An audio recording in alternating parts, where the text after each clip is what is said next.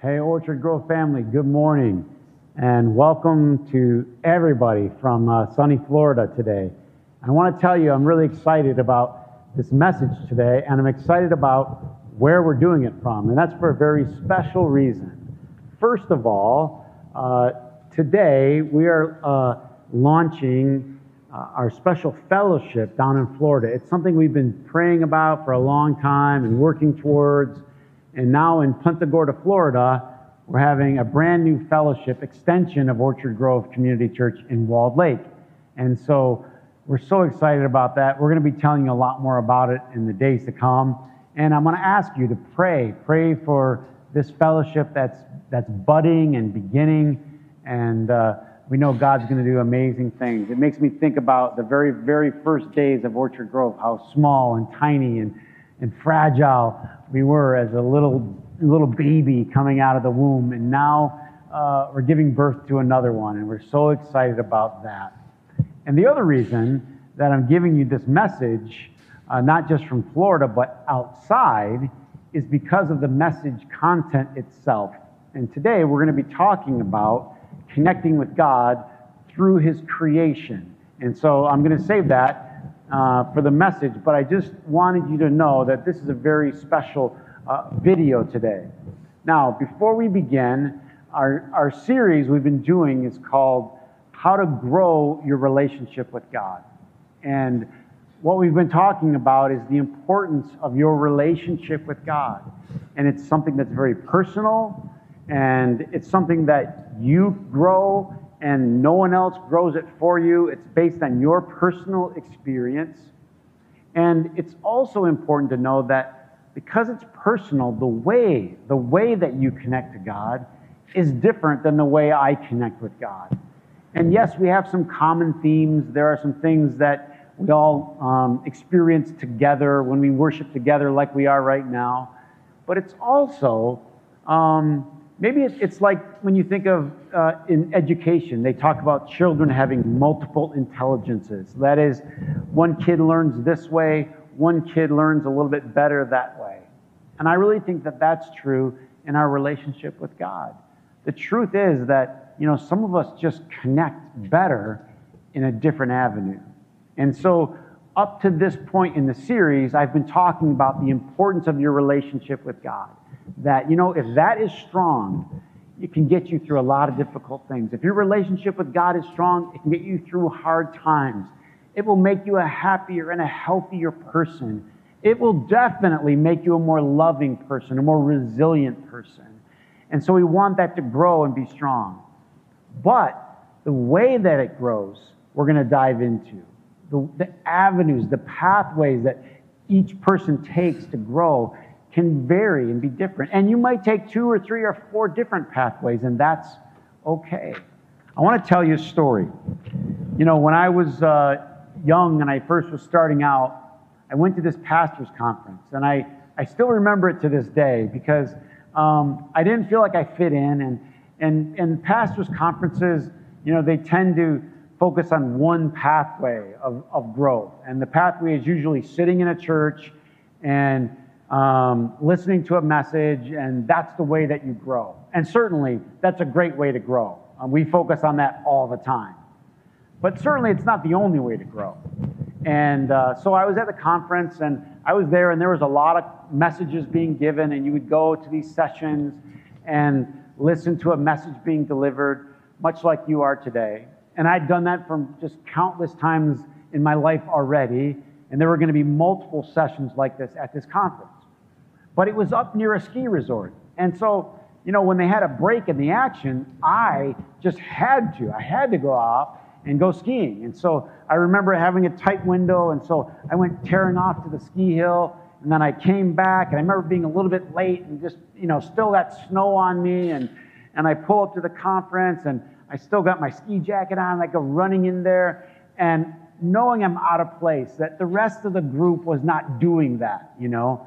But for me, that was a way to connect.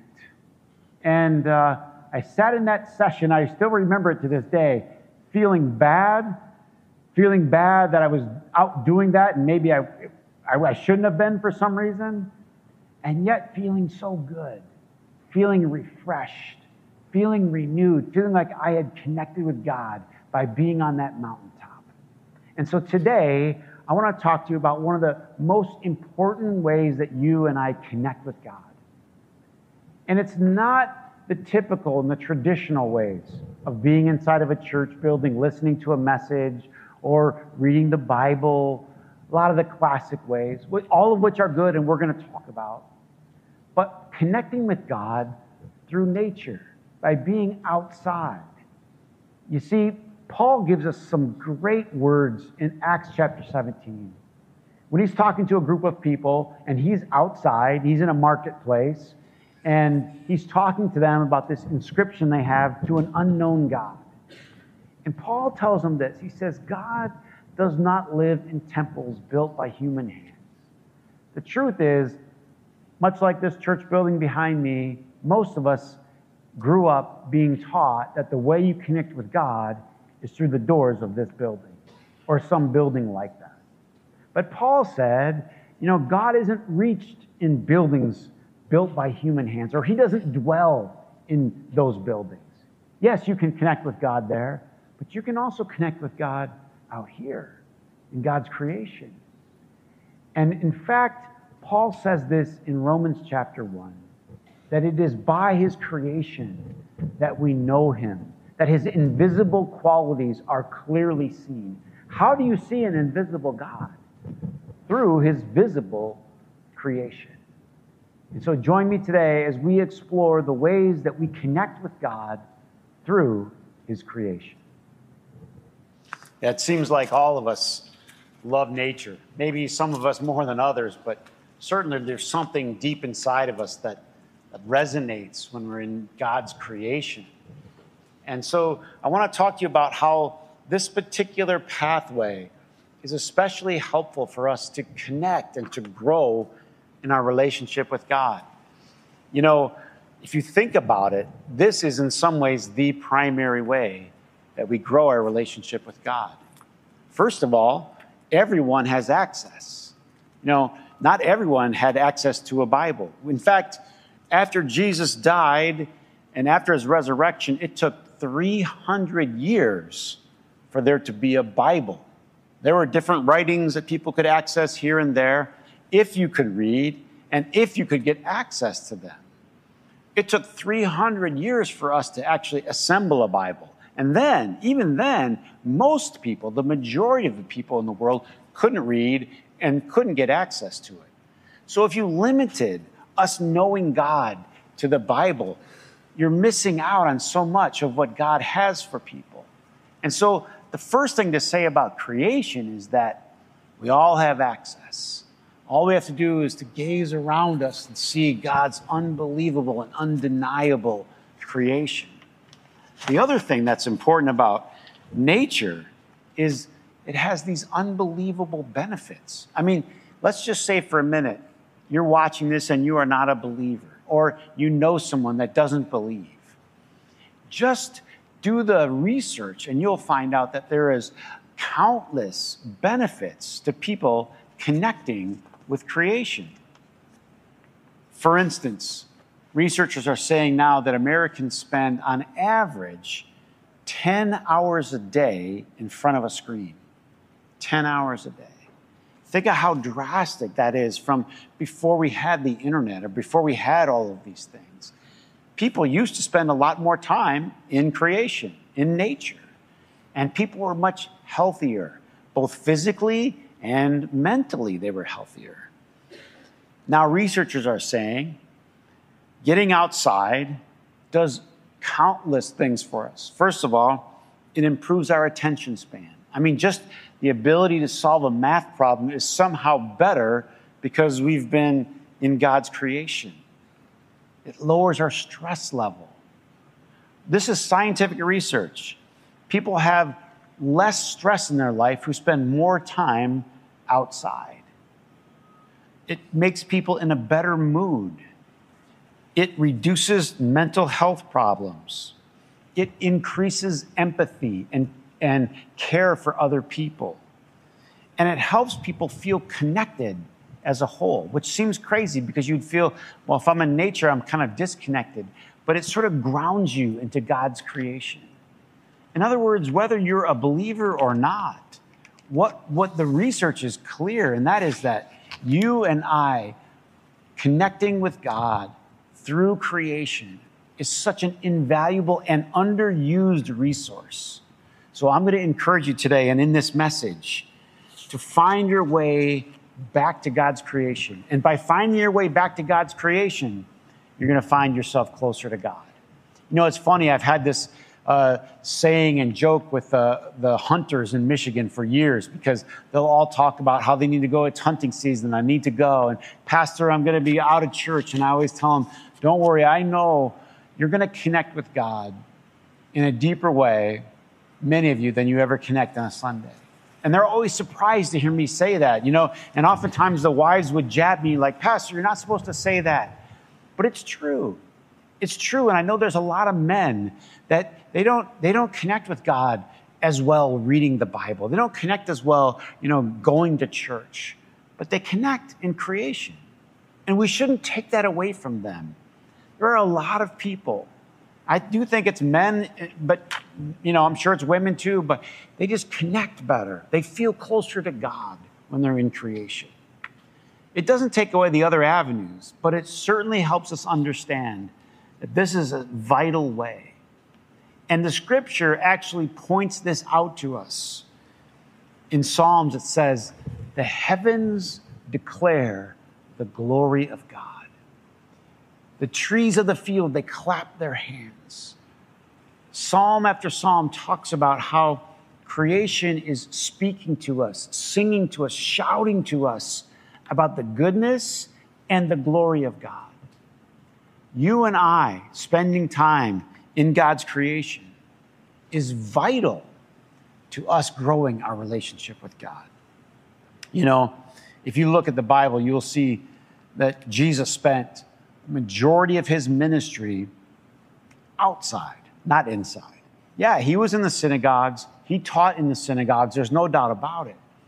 But time and time and time again, his sermons were outside. They were spontaneous. They were as he was healing somebody, or as people were gathering, or as he was by a lake, or coming off of the water, or in a fishing boat. This was the way Jesus connected with people. And this is the way Jesus connected with his heavenly Father. It says he would withdraw to the mountains and pray. Also, we know, think of John the Baptist. John the Baptist almost exclusively conducted his ministry outside in the wilderness. John the Baptist was certainly a guy of the wilderness. Or if you look at more uh, recent uh, saints, St. Francis, He's, he's known for his uh, connection with nature. And we know St. Francis wasn't, you know, the highest academically. He wasn't a scholarly saint, but he was connected with God through creation. He would talk to the birds and he would talk to the animals and he, he wrote poems about, you know, brother, brother sun and sister moon. And he connected with God. You know, I think if we paid attention more, we would realize that in our everyday life, in the simplest things, God is speaking to us from His creation. So, I wanted to talk about some of my experiences personally, because I think in so many ways, this is one of my big ways of connecting.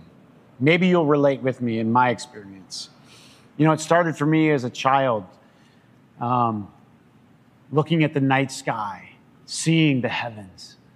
And when you look at the night sky, you know, as a child, it's just so vast, it's so big.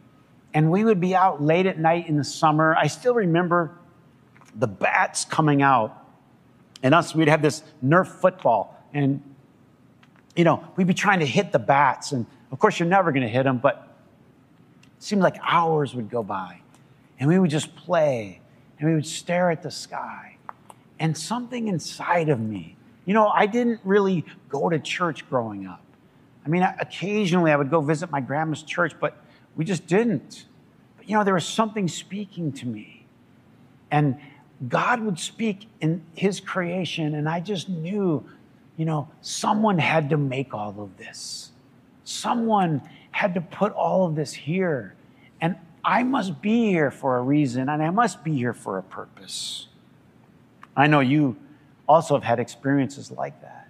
And I remember as I started to grow older, my dad would take us on these, you know, these trips out west. He always wanted to go out west. And we'd, we'd see these just massive landscapes. You know, we'd go to the Badlands or we would go to Yosemite. We'd have to see all of these amazing national parks. And you can't help but just be overwhelmed. There's a reason, by the way, today, you know, when we do like our youth camps, we take kids up to the Silver Lake sand dunes and they climb these massive sand dunes. And, you know, there's a reason because sometimes you need to be in a space that overwhelms you with God's majesty, God's power. You just see these dunes, and there's just one after another after another. And the, something always happens when we go there. Kids are just overpowered. And then their hearts start to open, and you see God start to work in their life. Because why? Creation just opens us up to the majesty of God. It opens us up in a way that really nothing else can as I got a little bit older, I had some other experiences that just just compounded my um, my awe of our Creator. And I remember the first safari that I went on. And I was out in the middle of the wilds of Africa, and you'd see these elephants just out in a mud hole, and then you would watch these these zebra come running by, or the giraffe just you know, gracefully going by, and it just it just overpowered you emotionally. And I think that's for a reason. I think God is always trying to speak to us through his creation. And there's a few lessons I think that I pick up from nature. And I just want to leave with you today in the message. They're, me- they're messages that I think if you pay attention, if you, if you really focus on it, they speak to all of us. And the first message that we get from creation is that God is beautiful. His creation is beautiful. And we know God is beautiful. In other words, we know that God is good. It's the, it's the thing that we say over and over again. But God is good. His creation is good. I mean, yes, there's some brokenness in it, and we can talk about that. That's a whole message. But fundamentally, it's good. Fundamentally, the creation is good because the Creator is good. God is so good. The other day, we were all singing together. Charlie was learning the song, God is so good. God is so good. We taught her over and over again. And then I taught her how to sing it in Swahili. Mungu yumwema. God. It's a, the whole earth knows this song. God is so good. He's so good to me. Creation and the creativity. I mean, think of it. There's countless kinds of animals, countless kinds of insects, countless kinds of butterflies. It just goes on and on and on. The beauty, the creativity just scream of the goodness of God. That's God saying something to you. That's God saying, I love you. I made this for you. This is for your enjoyment, it says in the scripture. The second thing I think a lesson that we get from creation is so big, and that is God is awesome. God is awesome, powerful, massive. Psalm 8 says this When I consider the heavens, the stars, the moon, all the work of your hand, what is man that you're mindful of him? In other words, when you start to think about the vastness of space and the, just, just the depth of God's creation, it's amazing that you could even think about a small person like me. I was reading a, a story about John Glenn, who one of the first astronauts uh, to go to the moon. But later he went back into space and he was writing about it. He was writing about how it strengthened his faith in God. And he said this he said, You know, there are, it's very rare that you find an astronaut who doesn't believe in God. He said, As you zoom away from planet Earth, he said, You can't help but be overpowered by the greatness of God. You know, thinking about the majesty, the depth, the size, the vastness of creation, it can't help but to help you and I realize that, you know what? If a God can create something this big, God can take care of my little problem. All of a sudden, no matter how big your problem is, and I know some of us have some pretty big problems, the problems start to get smaller and smaller and smaller as our view of God gets bigger and bigger and bigger. God's power makes our problems seem a lot more manageable. I don't know what problems you're facing today, but I do know this God is bigger than that problem. God's a lot bigger than anything that you or I are facing today. The third lesson that I get out of creation is, is one that's so hard for really all of us to learn, and it's patience. Patience. Why patience? Well, because when you see any of God's creation, built into it is this idea that you have to be patient. Why? Because anything that you plant takes a long time to grow. If you put a seed into the ground, you don't look at your watch and look at the ground and look at your watch and look at the ground. You walk away from it because you know it's going to take some time. A little water, a little sunshine, breaking that seed down. Eventually, it's going to sprout and look for life above the ground. And over time, eventually, it can become a massive tree. But it takes patience. I think spending time in creation would help all of us become more patient people. You know, there's a connection. Our world, our fast pace, go, go, go, get it, get it, get it, want it, demand it, get angry about it. I think it has a lot to do with us being disconnected from creation.